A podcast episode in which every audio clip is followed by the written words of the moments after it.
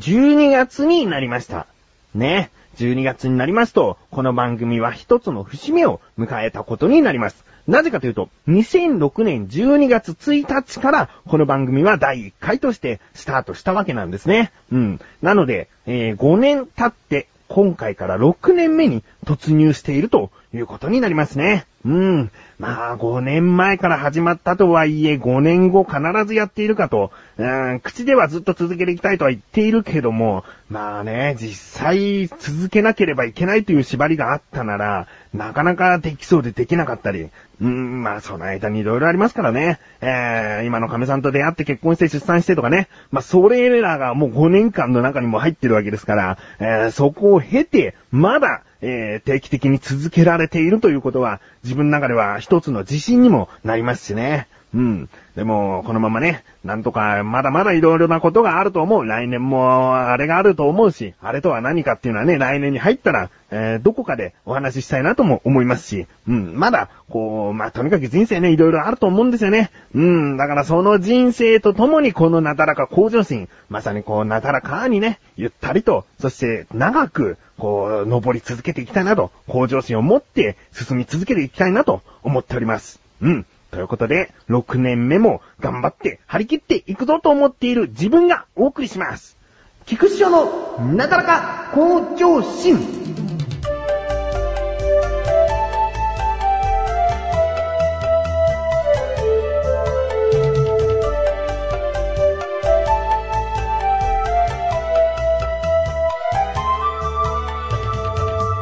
振り返ってみるとね、まあ特に第1回と比べると、もう断然声が違いますね。喋り方とか、まあ声の質とかも違うなと思うんですよね。えー、まあこういった喋り方を最近はずっと続けてきてるのかなと思うんですけれども、まあ1年前、2年前あたりからもうこういう感じにはなってきたのかなと思うんですよね。えー、なんか、早いところは早口になっちゃったりだとか、まあ、自分であまり笑わないとかいうところもね、えー最初のうちは自分で言ってることをなんか笑ったりもしてたんだけど、最近はこう、ニヤニヤは実際してるんですけれども、口でこう、笑い声を出すほど笑ったりもしなくなっちゃいましたね。えー本当におかしくなっちゃった時は、吹き出しちゃったりとかはするんですけれども、でもそこまで笑わないし、えーまあ、こういった喋り方が自分らしい喋り方にもなってきたのかなと思うんですね。で、その5年間の中で、まあ、だんだんだんだんと声とか、まあ、喋り方とか変わってきてるけど、とあることをして全然声が変わってしまう時ってありましたよね。えー、風邪ですね。風邪をひくと、自分はただでさえちょっと鼻声なんだけど、さらに鼻声になるという。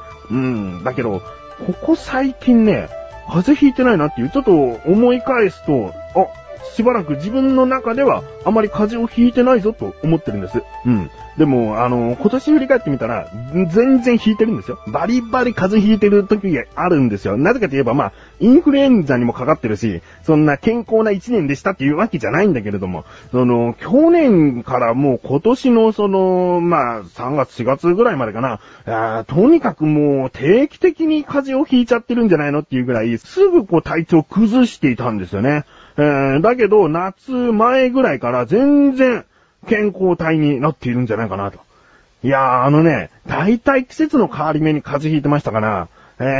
ー、そのね、まあ、特に今、なんか、もう12月になって、気温とかも、すげえ寒いな、まさにもう冬がやってきたなって思う時もあれば、なんかね、その朝はすごく寒くて、で、カバンの中にマフラーあったんだけど、もうすぐ目的地着くからマフラーいいやと思って、まあ、朝は出勤したんですね。だけど、帰りになった時に、あ、どうせ寒いんだな、朝と同じぐらいの気温が夜とか夕方にはやってくると思ってるから、だから、まあ、帰りは寒いからもう最初からマフラーつけようと思って、その外に出てみたら、そのエアコンのない部屋よりも、外のなんか気候の方が暖かく感じるぐらいおかしな気候の日がありましたね。え12月入ってからですよ。そんな日があって、全然枕いらない。むしろその上着一枚脱いじゃってもまだ快適な感じなんじゃないかと思うぐらいの日がありまして、こんなになんか気温の変化が激しいんじゃ、風邪も引く人は引くなと思うんですよね。えーで、まあ、遡れば夏だって、その、夏の入りたてってなぜ風邪ひきやすいかって言ったら、梅雨があるからだと思うんですよね。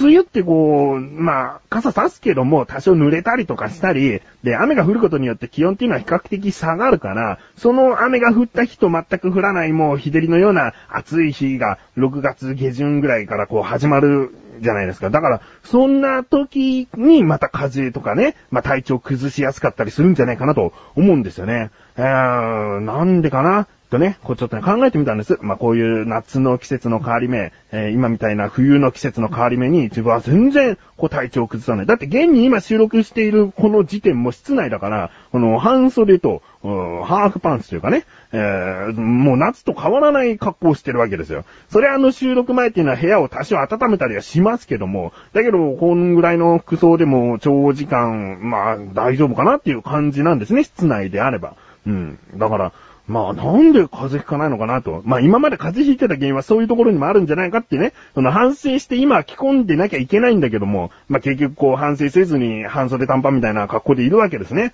えー、なんでかなと考えました。一つだけ、一つだけですね。えー、これが違うのかなっていう部分があって、で、自分は息子と一緒にお風呂に入って、息子に歯磨きをちゃんとこう、教えたいので、えー、お風呂場で歯磨きを一緒にしてるんですね。うん。で、お風呂場で歯磨きをしていると、その、磨き終わった後のすすぎ、口の中をすすぐときが、すごくこう、もう雑でも、え徹底的にすすげるっていうところがあるじゃないですか。で、自分はね、その、歯磨きをした後、なんかこう、単じゃないんだけども、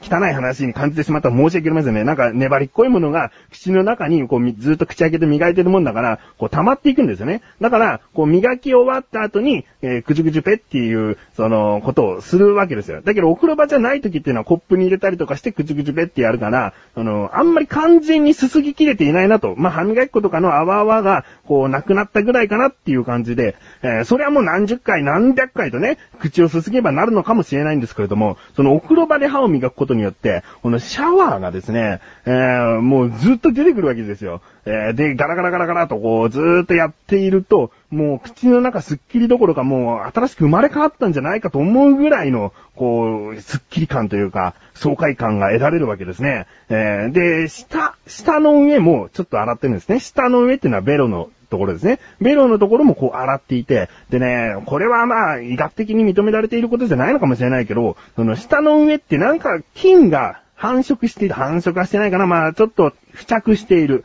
えー、外に出て、えー、付着してきてしまっているってことですね。えー、だから、舌をこう軽く磨いて、で、うがいをたくさんする。えブクブクをするだけじゃなくて、ガラガラも何度もするんですね。えそうすることによって口の中がすごくこうスッキリするっていうことをやっていたんです。それがもしかしたら今年の春ぐらいからやり始めたかなと思って、で、それをしたことによって1日1回必ず口の中を完全に洗っているということで、その、毎日うがいをしているということプラス、そういうことをしているせいで、その、風邪のウイルスだとかそういうものが入ってきていないんじゃないかなと。うーん、まあ全部勝手な予想ですけれども、でも、ここ最近風邪をひかない理由っていうのはもうそこぐらいしか思い当たらなくて、うーん、まあどうなんでしょうね。まあこんなことを話していて、次の回でね、鼻声で風邪ひいちゃいましたっつってね、なったらなったでもう今回の話全く無駄話ですけれども、えー、こう思っております。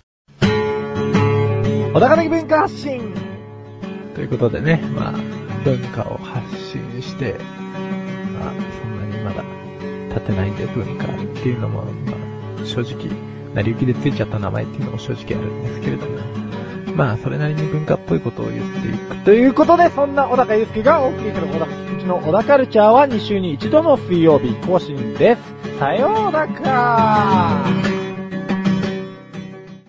さあ、コーナーに参りましょう。自力80%。このコーナーは日常にある様々な疑問や質問に対して自分で調べ自分で解決していくコーナーでもあり、リスナーの方からのご相談やお悩み解決していくというコーナーです。今回もメールが届いております。なだらかんネームライムスカッシュさん、ありがとうございます。本文、翔さん、こんばんは、こんばんは。今回も疑問があってメールしました。ありがとうございます。値段、価格、料金、という似たような言葉がありますが、その違いについて教えてください。お願いします。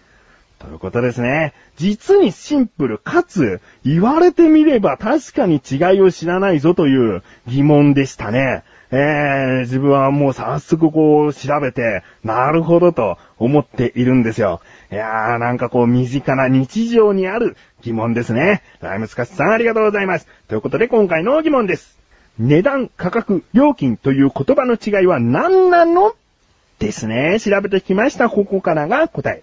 まず、値段ですね。値段というのはどういう風に使われるかというと、値段をつけるとか、えー、お値段以上ですとか、まあそういったことで使われますね。えー、意味はですね、商品を売買するためにつける金額。物を売り買いするときの金額ですね。それを値段と言います。うん。まあ、その通りだなと思いましたね。えー、次に価格。価格というのはですね、えー、どういう使われ方をするのかというと、商品の販売価格、えー、価格競争、価格査定とかですね。まあそういった感じで使われますね。えー、この意味がですね、物の値打ちを金額で表したものということなんですね。えー、なので、えまあ価格という言葉の中に、物を売買する中でという意味が入っていないんですね。なので、先ほどの値段と比べてみますと、販売価格という言葉は存在するけども、販売値段とは言わないですよね。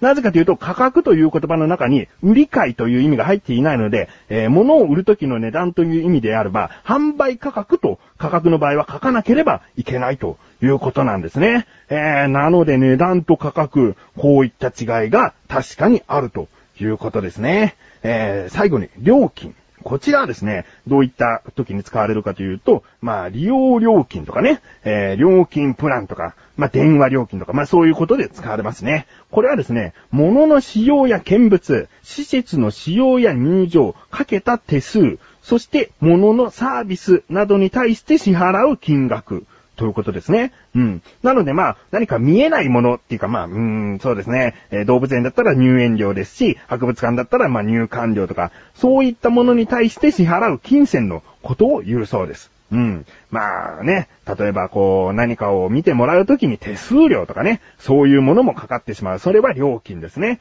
えー、手数料の価格はいくらになりますとか、まあそういったことはあまり言わないですよね。手数料の料金っていう風になると思います。うん。まあ、わかりやすいのが、例えばレンタルショップで何かをこう借りる場合は、レンタル料として、料金って出ていると思うんですよね。それは実際物を買ったり売ったりしているわけではなくて、一時的に借りたり返したりとか、そういうことをしている金額なので、料金という言葉になるんですよね。うん。ということで、まあこういった感じでですね、値段、価格、料金という言葉はきちんと意味が分かれていましたと、自分の好きな言葉でどれでも好きなように同じ意味だから使っていいんだよということではなかったですね。えー、ライムスカッチさんいかがでしょうか？こういった感じで使い分けてみてください。そしてメールありがとうございます。このコーナーでは日常にある様々な疑問や質問の方をお待ちしております。投稿フォームよりなだらか向上心を選択して、どしどしとご投稿ください。以上、自力80%でした。